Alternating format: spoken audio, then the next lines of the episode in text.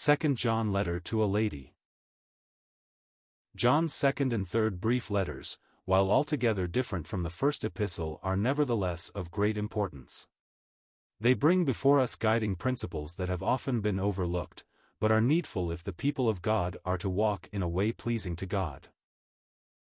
John deals primarily, as we have seen, with truth concerning the family of God. Peter's letters deal chiefly with the government of God. Paul's epistles are concerned mainly with the Church of God. But in these last letters, written many years after both Peter and Paul had sealed their testimony with their blood, we get instruction regarding church fellowship that we cannot afford to ignore if our fellowship is to be real. In 2 John a Christian lady is warned regarding false teachers.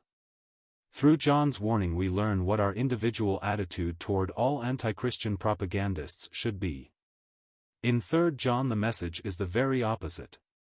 We learn through the Apostle's instruction to Gaius what our behavior should be towards those who are lovers of Christ and who go forth proclaiming his truth. These epistles are charming in their simplicity, and give us a wonderful insight into the heart of a man who speaks of himself as an elder rather than as an apostle, even though we know he was that.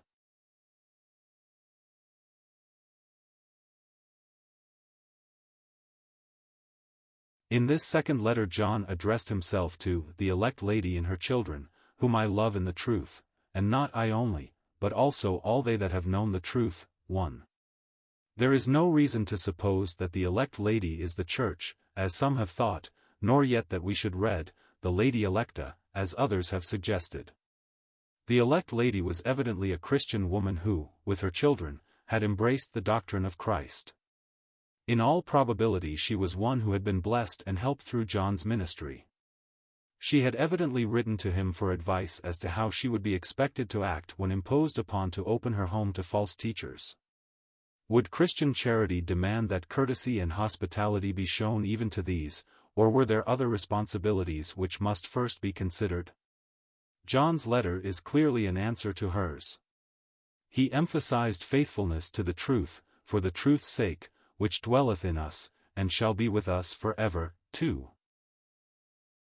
In his salutation he invoked grace, mercy, and peace, from God the Father, and from the Lord Jesus Christ, the Son of the Father, and this, in truth and love. 3.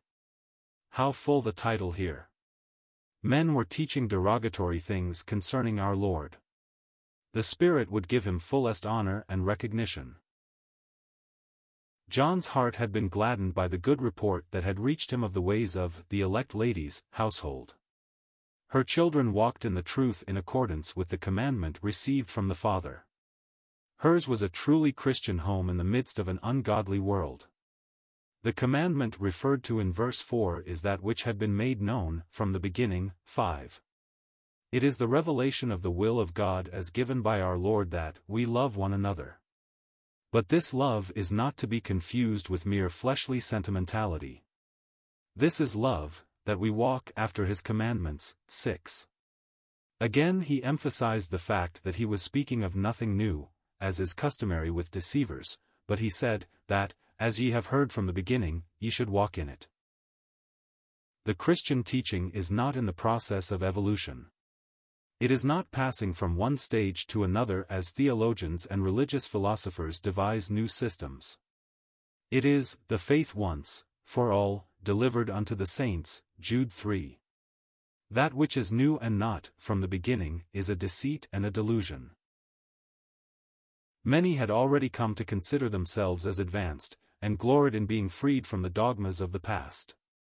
John spoke of these people when he wrote, for many deceivers are entered into the world who confess not that Jesus Christ is come in the flesh. 7. He referred to those, later known as Docetic Gnostics, who denied the humanity of our Lord. According to them Jesus only appeared to be a man. It is this error that John combated in the opening verses of his first epistle. All such teachers the apostle branded as deceivers and antichrists. They were opposed to the Christ of God.